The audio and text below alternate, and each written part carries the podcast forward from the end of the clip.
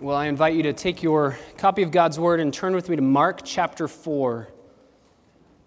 Mark chapter 4, we've been studying the parables of our Savior, and we find ourselves in Mark chapter 4. We are a little over two years into Jesus' earthly ministry. And the reality is, things are not going the way that the disciples expected them to be going. Jesus had started his ministry, his earthly ministry, about two years prior. And there are crowds that are following him, but they're following him just because of the miracles that he's doing, not necessarily because of his teaching. There are not many real followers. And I think the disciples at this point are wondering, they have to be wondering, are many being saved? Is this a failure of a mission? Are we doing things that are wrong? Are, are we not doing things the way we should be doing things, such that there are so few of us? When, when the disciples knew, Isaiah chapter 9, of the government that the king will usher in, of which Jesus claims to be that king, there will be no end. How is there going to be no end to this kingdom when we have 12 followers of the king and we know one of those followers isn't even genuine? What's happening? We know, as we studied at the beginning of the summer, we know that Jesus began speaking in parables because of the attrition that he faced with the Pharisees, and he knew the truth that I've been telling through uh, the blasphemy of the Holy Spirit that they committed against him and against the miracles that he had done. They do not want to believe. They have hardened hearts. They will not believe. They are defiant and determined in their unbelief. So I'm not going to give them any more truth in a very explicit way. I'm going to hide the truth from them and give it to those that would have ears to hear. Imagine the questions in the disciples' mind. What, what is going on? Now he can't even speak explicit truth of the kingdom. He has to conceal the truth. People want him dead. This is a failure of a mission. I think these questions are rolling around in the minds of the disciples. And maybe you and I have been tempted to, to think those questions, to think those thoughts as well. Maybe in your own personal evangelism, you wonder why are, why are there so few people that will even respond to me as I share the gospel? Why, why are the people that I invite to church, they never come to church? Why, when I speak boldly, proclaim the truth compassionately of God's word, why are there so few people listening and hearing and responding? Maybe even in our own church, in our own midst. We've been at this for almost four years. Many people have thought, well, why aren't we growing faster than we are? Yeah, we've doubled since we uh, began, but shouldn't it be doubling more quickly, exponentially? Why is it so hard to get people to enter the, the church and to, to be saved and to become members and to be plugged into the church? Is there something that we're doing wrong? Is there something that we aren't doing that we need to start doing? What's going on? And as the disciples are wondering these questions, and maybe you and I as well, I think this morning Jesus will recalibrate our hearts. I want Him to recalibrate our thinking on how to be successful in evangelism, on how to minister faithfully with the gospel that we've been entrusted. So let's read these verses together. Mark chapter 4, beginning in verse 26 and reading through verse 34. Jesus was saying, The kingdom of God is like a man who casts seed upon the soil. And he goes to bed at night, and he gets up by day, and the seed sprouts and grows. How? He himself does not know. The soil produces crops by itself first the blade, then the head, then the mature grain in the head. But when the crop permits, he immediately puts in the sickle because the harvest has come. And he said, How shall we picture the kingdom of God, or by what parable shall we present it? It's like a mustard seed, which, when, th- when sown upon the soil, though it's much smaller than all the seeds that are upon the soil, yet when it is sown, it grows up. It becomes larger than all the garden plants and forms large branches so that the birds of the air can nest under its shade. With many such parables, he was speaking the word to them, so far as they were able to hear it. And he did not speak to them without a parable, but he was explaining everything privately to his own disciples. Father, as we come to this text, I pray that you would encourage our hearts. I know I have been greatly encouraged this week by studying these verses. And God, I pray that our church would be recalibrated around the truth that is found in these verses. That Jesus, as he spoke this parable over 2,000 years ago, he would speak to our hearts this morning through the text. And that he would change our thinking, he would change our affections, and he would reorient our energy and our desires around the gospel. God, please do a work in our hearts. We long to serve, we want, we want to share the gospel. But I pray that the energy and the desire that we have to share the gospel would be focused and rightly informed by your word this morning. So give us eyes to see. Holy Spirit, open our eyes that we would behold wonderful things from your law. And may Jesus be glorified in our midst this day. We pray it in his name. Amen. Two parables this morning, two points. First parable found only in Mark's gospel, second parable found in Matthew and Luke as well. We're just going to look at these two parables together and two very simple points. Number one, it is surprising how the kingdom grows. That's the first parable. It's surprising how the kingdom grows. And number two, it's surprising how big the kingdom grows. So it's surprising how the kingdom grows, and it is surprising how big the kingdom grows. Verse 26, Jesus says to his disciples, The kingdom of God is like a man who casts seed upon the soil. So he's speaking of the kingdom of God, the, the spiritual domain of salvation under which all believers exist. Yes, there is a reality of the kingdom happening now. It's been ushered in through the death and resurrection of Jesus. He is our king. We are citizens of another kingdom, but we are not in a physical kingdom that is yet to come, and we know that it will, according to Revelation chapter 20. Jesus is going to bring and establish a physical, literal kingdom in the future. So there's an already not yet. We are already in the kingdom in an invisible spiritual sense. There is a kingdom yet to come. And Jesus is speaking about this invisible domain where believers exist under the kingship of Jesus Christ. What he's saying is, how do people get saved? How are we to understand salvation of souls being ushered into the kingdom? How does that happen? How does that work? He started earlier by speaking a parable of the, the sower and the soils. You, you, sow the seed of God's word. There's four different types of soil. Three of them are not saved. One of them is saved. Two of them look like they might be saved, but they're not saved. They receive the word, but then they reject it ultimately. And Jesus is saying, as you sow the word of God, people will reject. People won't receive. And it's not anything based on what you are doing. The parable of the sower and the soils is not really about the sower, it's about the soils. And then he says, You've been given a lamp, you've been given a light. Verse 21, he goes to the next parable. You've been given a lamp, you've been given a light. Let it shine. Don't be discouraged. Let it shine. Let people see it. And I think somewhere between verse 25 and 26, disciples are saying, Why, why are we letting the light shine? We're sharing the gospel and nobody is coming into the kingdom. What, what are we doing wrong? That's why verse 26 starts by saying, Jesus was saying, that's continually, he kept on saying. This is a parable, one of many that Jesus was sharing to encourage the hearts of his disciples. As the disciples are wondering, are, are there very few being saved? Jesus is going to continue to encourage them by saying, I think you have a misunderstanding of how the gospel works. So, how does the gospel work? How does salvation come? How does the kingdom grow? Here's the parable A man casts seed upon the soil. This is a man takes seed out of the seed bag, throws seed on the ground. He's a farmer, he's a sower, and he's an expert at growing crops. And we need to have that in our mind based on what's going to be said in just a second about him. He goes to bed, verse 27, he sows the seed, he goes to bed at night, he gets up by day, and the seed sprouts. Uh, the seed has sprouted, the seed has grown. How, he himself does not know. So he's an expert. He, he knows but he doesn't know. He didn't make anything happen. He just threw the seed in the ground. He left, he went to bed, and when he woke up, there's a little shoot growing up out of the ground. So the farmer, the expert in agriculture, doesn't even know how this is happening. He is not making it happen. How does it happen? Jesus tells us, verse 28 the soil produces crops by itself. It's dependent on the soil and the seed. And it produces crops by itself. Those two words, by itself, in my Bible, that's one word in the Greek. And you know the word, automatos, automatically.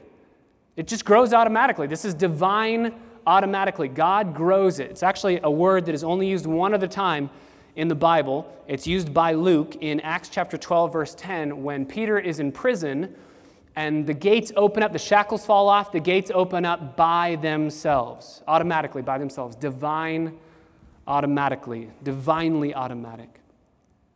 So God does it. Jesus is saying God does it. God grows the seed. And it grows in stages. First the blade, then the head, then the mature grain in the head. It grows in, in seasons, it grows in uh, different forms of transformation. It grows in stages. But, verse 29, when the crop permits, when it, it is grown, and when it is useful and fruitful, the man will put in the sickle because the harvest has come. There's usefulness, there's fruitfulness. That was the whole point of the first parable. Uh, the sower sows the seed into the four soils. Only one produces fruit, and only the, those that produce fruit are truly saved. They are proving, their fruit is proving that they have been saved. So Jesus says, once the seed has gone into the soil and God brings the growth and it grows up and it's useful and it's fruitful, now the sickle can be put in and it can be used, whether that's for discipling other people, that's sharing the gospel, and in whatever capacity, now it is useful for the master. Now, some people think that this parable is about Jesus coming back because they see that word sickle and they think about Revelation when Jesus is going to come with the winnowing fork and the sickle and come and divide the sheep and the goats. And uh, this isn't about Jesus coming back, mainly because Jesus isn't sleeping. Um, Jesus doesn't go to bed at night and then get up in the, the day. This is a very simple parable the disciples are wondering, how does the kingdom grow? What do we need to do such that we can make the kingdom grow? And Jesus says, You don't do anything. Throw the seed, that's all you do. God brings the growth. There's no explanation of this parable. There doesn't need to be an explanation of this parable. It's so obvious in the context of what is taking place in Jesus' ministry. We can't save anyone.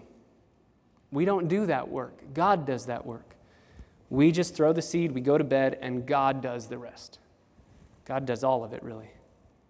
So, based on this parable, how does the kingdom grow? It's surprising. This is point number one. How it's surprising how the kingdom grows. How does the kingdom grow?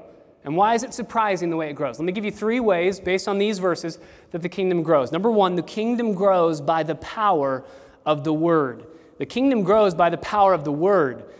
How did this seed grow? Did it grow by the work of the farmer? No, it's not by the hard work of the farmer. It's not by any ingenuity of the farmer. It's by the power of the seed. The seed is sown, the seed takes root, the seed starts to grow in good soil. God brings about the growth.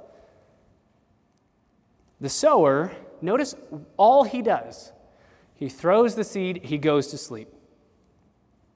Now, if the seed is the Word of God, which clearly it is, if the seed is the Word of God, then we do have a responsibility.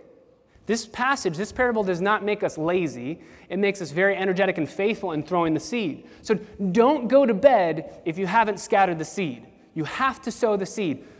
If you, if you have a seed bag of the gospel, which all of us as believers do, and we think, I'm tired, I'm going to bed, if you haven't sown seed that day, this passage is saying eh, you haven't done your job. You can't go to bed yet and rest well. You need to scatter the seed. But the flip side is true. If you have scattered the seed, if you're faithful in scattering the seed, then you can go to bed and sleep and rest easy. You don't have to worry about what's going to happen. We are not the cause of salvation happening, we are the means of truth going out. But we don't make somebody get saved.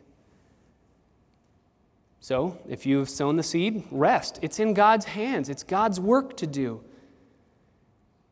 And frankly, God manages just fine without us. he doesn't need us. We can tell the truth, and God will do the rest. One of my professors used to say, We throw the seed till our arm is dead, we throw it, and then we go to bed.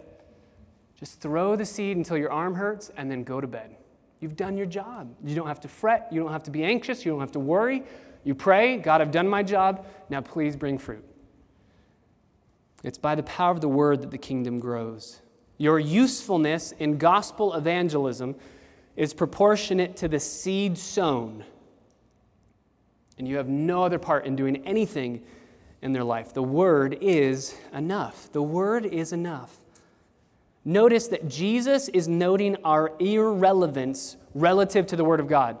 He's noting our irrelevance relative to the Word of God. He's not noting our absolute irrelevance. We do have a part to play. But compared to the Word of God, we don't do the work. We don't make the fruit grow. We trust that the Word will do the work. Unless the Lord builds the house, the laborers what? They labor in vain. Um, this is Isaiah 55. You preach the Word of God. When the Word goes out, it will not return void back to God. It will not go back empty to Him. It always accomplishes something. So we have power in the word that we proclaim, in the word that we preach. That's why we preach the word. That's why we get up every Sunday and we preach from God's word. We don't preach our own opinions, we don't preach our own points. I'm not concerned that you remember any points in my sermon. That's not what I'm after. That's not why I preach. You, you may only remember a handful of sermons in your entire life. Um, but just like you probably only remember a handful of meals that you've eaten in your entire life, you don't remember every single one. What did you have for breakfast on Thursday morning or for lunch on Tuesday afternoon? We don't know. We don't really remember. They don't always stand out to us, but they keep us alive. So, too, we don't always remember. My goal is not that you always remember every point that I preach. Sometimes I don't even remember the points that I preached from the previous Sunday. But sitting under the Word of God Sunday after Sunday, midweek after midweek, letting the Word of God pour over us, the power of God's Word keeps us alive, it sustains us. So, therefore, when I'm preaching or when I'm sharing the gospel, my goal, I only have two things in mind. I only have two aims. I want to be faithful in sowing the seed I want to be faithful in preaching the truth, and I want to be faithful in diving after your soil. Uh, some of your soils need to be um, redone completely. Hard hearts that need the Word of God to break in and crack open and cultivate. Some of your soils are ready for the Word of God, they're growing fruit already. My job is simply to preach the gospel. Your job is simply to preach the gospel, to preach the Word of God, and let the power of God's Word do its job. Sometimes I think that when we're sharing the gospel, we, we look at other people's souls as if they were big concrete bunkers, you know, six feet walled bunkers. And how are we going to get in? And, and we take the gospel, and sometimes we think that the gospel is just like a little pebble. Just think, I want to break down the wall. Think, I want to break down the wall. It's no wonder if we don't believe that the word of God has power, we're not going to be throwing it constantly in people's souls. The reality is the power of God's word, it's not a pebble that we're just constantly dink, dink, dink off of this concrete block wall. The power of God's word, it's just a grenade. We're lobbing grenades into souls. We're lobbing grenades into the bunker, and we will let God pull the pin when He wants to pull the pin. It's just our job to be faithful and throw the word of God and let God do what He wants to do. So, what's our job? If it's only by the power of God's word, you remember in the movie, for those of you who have kids or, or like kids' movies. The movie Finding Nemo, uh, you remember uh, Dory's little phrase just keep swimming, just keep swimming, just keep. Our job as believers, just keep sowing, just keep sowing, just keep sowing. Until the day we die, just keep throwing seed. Just keep being faithful to throw seed.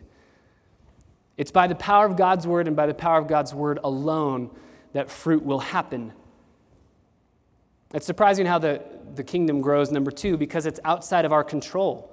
The kingdom grows, number one, by the power of the word. The kingdom grows, number two, outside of our control. We can't manufacture any change to happen. We can't manufacture. We must understand our own limitations. And this man does. He knows I can scatter the seed, but then I go to bed. I don't do anything else. This is certainly one enormous way to keep a believer humble. This parable, you don't do anything, just throw the seed and go to bed. You cannot be prideful about people that have been converted under your ministry because you didn't do anything. You just share the gospel and let God do the work to change hearts. It's outside of our control. But at the end of the day, I believe that we, in our pride, we think that we know how the kingdom works. We think we know. We think we know. If we do this, this will happen. If we do this, this will, this will make converts. The disciples thought they knew how the kingdom grew.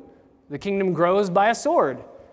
And Jesus shows them, no, the kingdom actually grows by me dying. Jesus is always breaking the rules, and here he does it as well. Do you want growth to happen? Just be faithful to sow the seed and then go to bed. It's outside of your control. And it's amazing what you can accomplish without being the Holy Spirit. It's not our job. So we do desire to make things happen. It's very frustrating when we're left powerless. But the kingdom runs counter to our wisdom and it grows in spite of us. Maybe the disciples are wondering should we change our, uh, the, the, way that we're sharing the gospel? Should we change uh, the manner in which we are presenting things? Should we change the programs that we have? Should we do something different?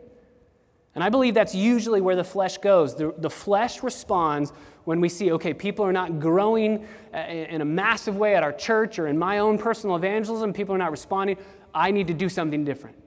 The, the, the flesh responds with, we need new strategies, we need, we need new programs. It's got to be our fault. We're doing something wrong.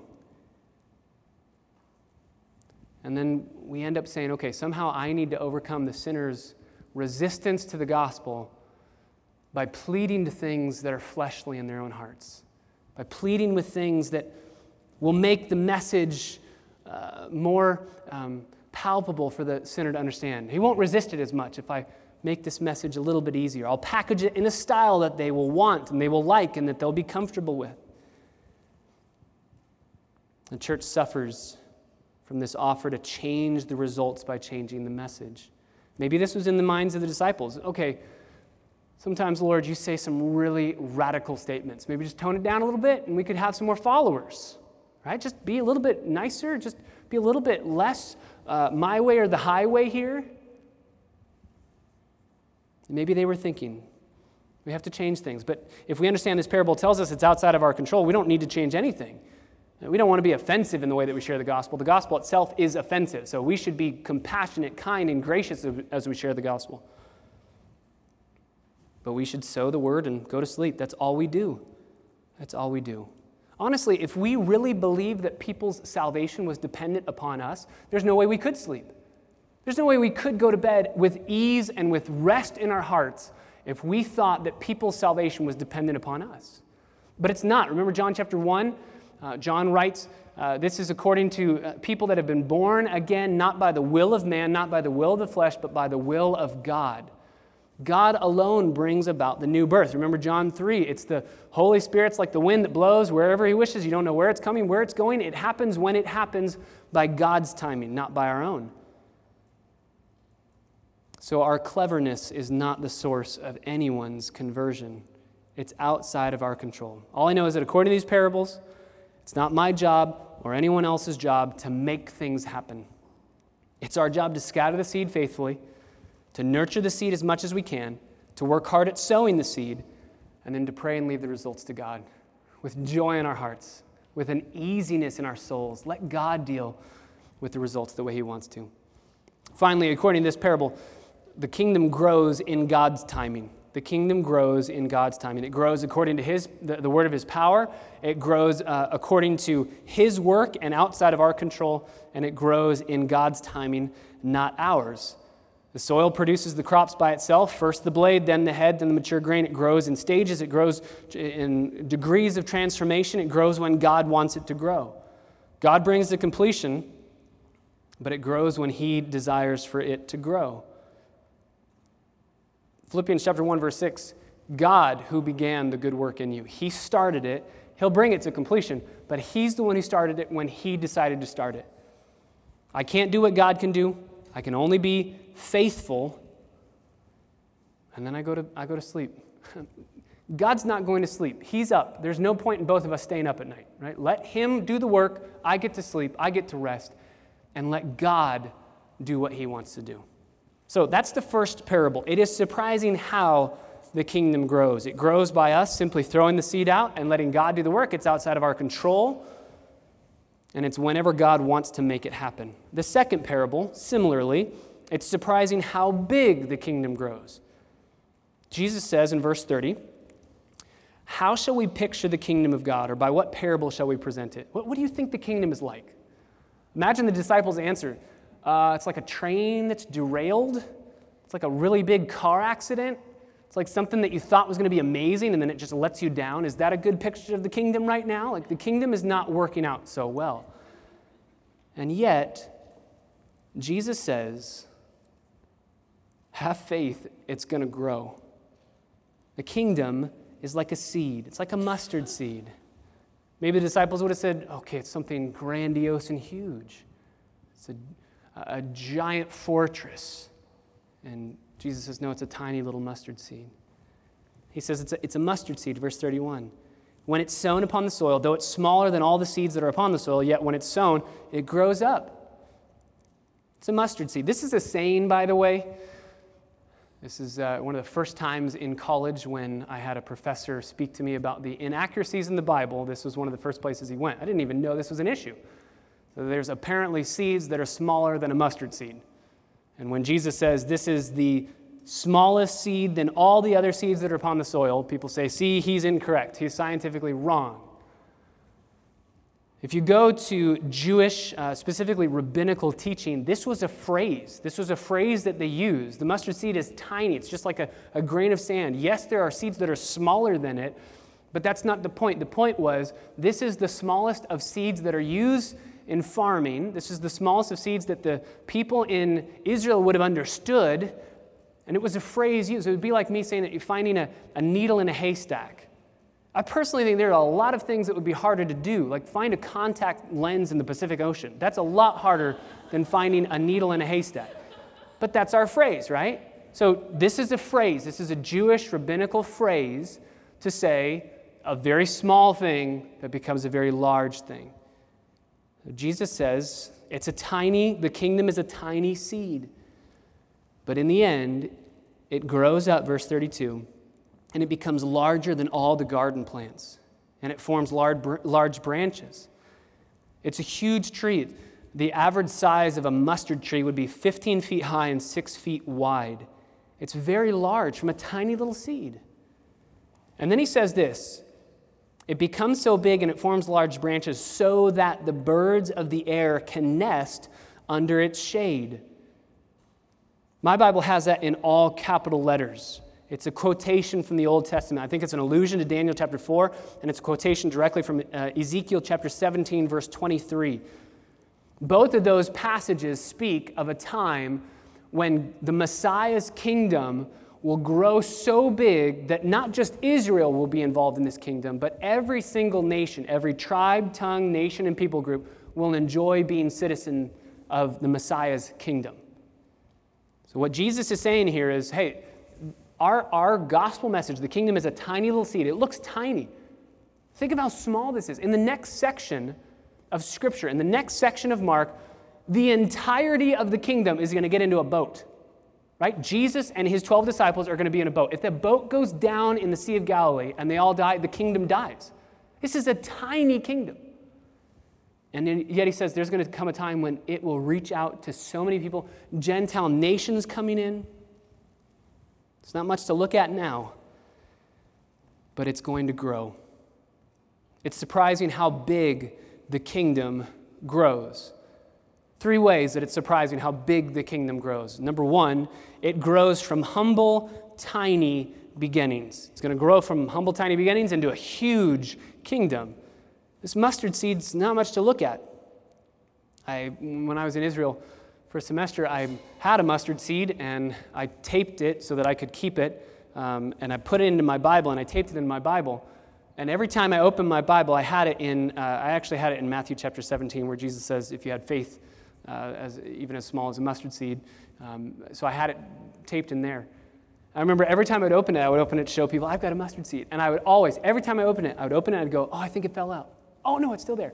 I, you could never tell. And then one day, oh, I think it fell out. Oh, it actually did. And it was gone. I don't have my mustard seed anymore. It's tiny. It's not much to look at. People would go, oh, that's cool. Like, nobody's like, awesome, a mustard seed. Most people go, where is it? I don't see it. Oh, that's fine. It's not much to look at. Have you ever thought about how strange the gospel is? We are, we are telling people a story about something that happened. Yes, it's a true story, but we're telling people a story about something that happened, and we're hoping that people believe our story, submit their life to our story, and the kingdom grows as we tell a story. We're telling a story. Very tiny, humble beginnings. Very, very humble. But out of this story, even though it starts with just Jesus and 12 disciples, and one of them is going to fall away, so 12 people. In just a couple books, if you were to turn to Acts chapter 17, you'll read the line that the disciples of Jesus are turning the world upside down. Just a, a few years after Jesus, and they're starting to, to make waves and echo into the entire world. It's tiny, humble beginnings, but it grows into a huge kingdom. How does this apply to us? I, I, think, honestly, we emphasize bigness in modern evangelicalism. We emphasize bigger churches, bigger programs, bigger outreaches. And if we're honest, I think we tend to forget that Jesus, Jesus goes after losers. He goes after those that are poor in spirit, that have nothing to offer. Remember 1 Corinthians 1 there are not many strong, not many wise, not many noble that were called. God chooses the foolish things of this world to confound the wise. So, do we really trust these big programs, these big things will do what only the gospel can do? Now, I'm all for doing programs to try and reach people, but don't trust the programs themselves. Trust the gospel and trust the Lord to bring the results when He would want to. The beauty of the gospel is that you don't have to be great to wield its power. In fact, it actually helps when you're not that great because the gospel's greatness can then shine through your inabilities.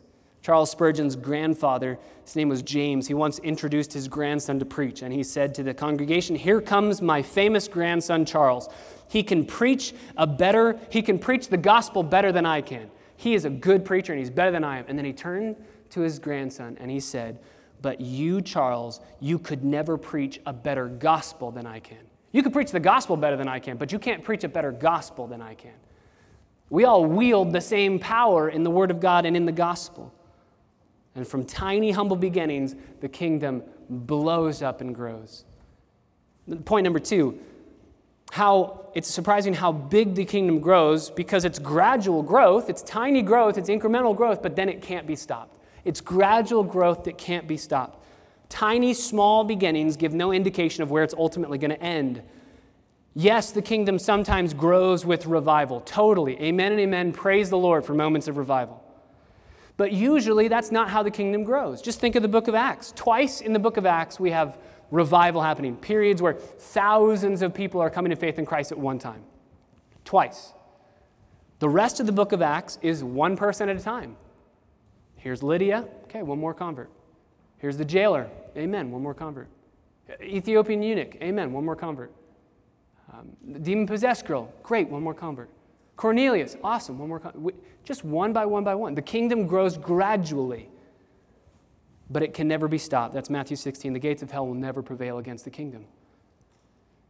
So I think we, we should hope for and pray for revival on a grand level, but we shouldn't expect it. We shouldn't expect that. That's not usually how the kingdom grows. And that's what Jesus is saying here. It starts small and then it grows slowly but surely over time.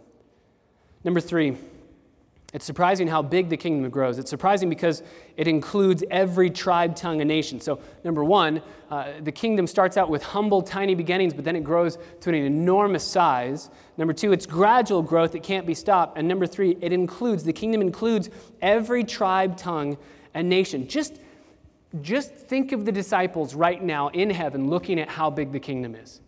Think of their writings. Their writings have been translated into thousands of languages. And they thought maybe at best five languages, right? Maybe we'll have Greek, we'll have Aramaic, we'll have Hebrew, we'll have Latin, and maybe some other ones that come. But this has been translated into thousands of languages. The church has blown up around the world, myriads upon myriads coming to faith in Jesus Christ. Would they ever have imagined that from such tiny beginnings that it would include every single tribe, tongue, nation, and people group? The disciples had an expectation about what the kingdom would look like under the reign of the Messiah. They had an expectation about it, and Jesus wasn't meeting their expectations. It's a very interesting question to ask our own heart. What are your expectations about what life should look like as you follow Jesus? the disciples started to get a little bit frustrated when things weren't going the way they wanted them to. What's interesting, if they would have waited, if they would have been patient, the very thing the disciples thought was going to happen that the, the kingdom's going to include everybody, it's going to go to the world, it's going to get huge. That very same thing that they were hoping and expected to happen, it's going to happen. It's promised here to happen, just in a different way and in a different timing than they thought would happen. And here, Jesus is really breaking all the rules by saying even the Gentiles are going to come in. This is going to go to all the nations. Next week, we'll look at what the Bible says about the gospel going to all the nations as we hear from our brother Micah. The gospel is going to go and it's going to grow, and we can be assured of the final victory of the kingdom of God. With many such parables, verse 33, Jesus is speaking the word to them so far as they were able to hear it. He knew what they could understand, what they couldn't understand. He was gracious. This is a, a verse in and of itself that we could dive into. Um, beautiful master, beautiful savior, beautiful teacher to be able to know when to keep pushing and when to back off and when to, okay, this is something you can't get, you can't grasp it right now. He did not speak to them without a parable. This is to the crowds, but he was explaining everything privately to his own disciples. He wants you to know the truth of his word. So, how do we wrap this all up? Two parables, two points. It's surprising how the kingdom grows, and it's surprising how big the kingdom grows. What do we do based on these truths? Number one, just three little points as we conclude. Number one, cherish the opportunity for evangelism. Cherish the opportunity. This is a privilege. You and I know the Word of God. We know the gospel. We hear God speak through His Word, and we can take that Word to other people. What a privilege.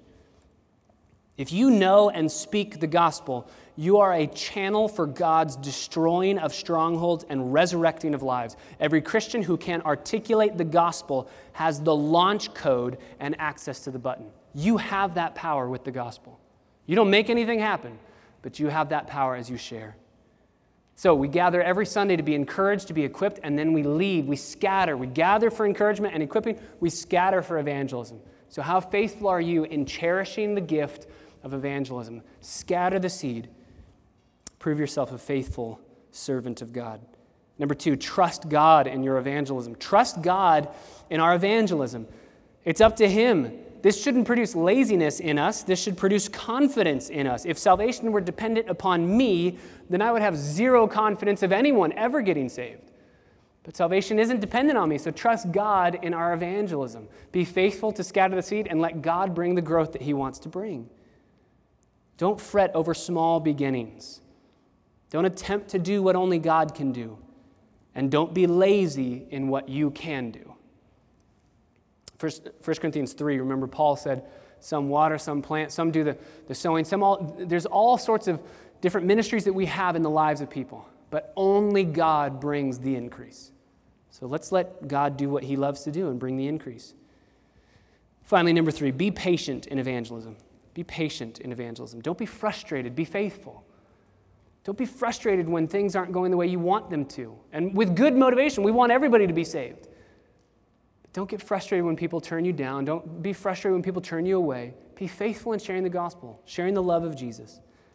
Let God do what he loves to do. Let's, let's trust God to do his work.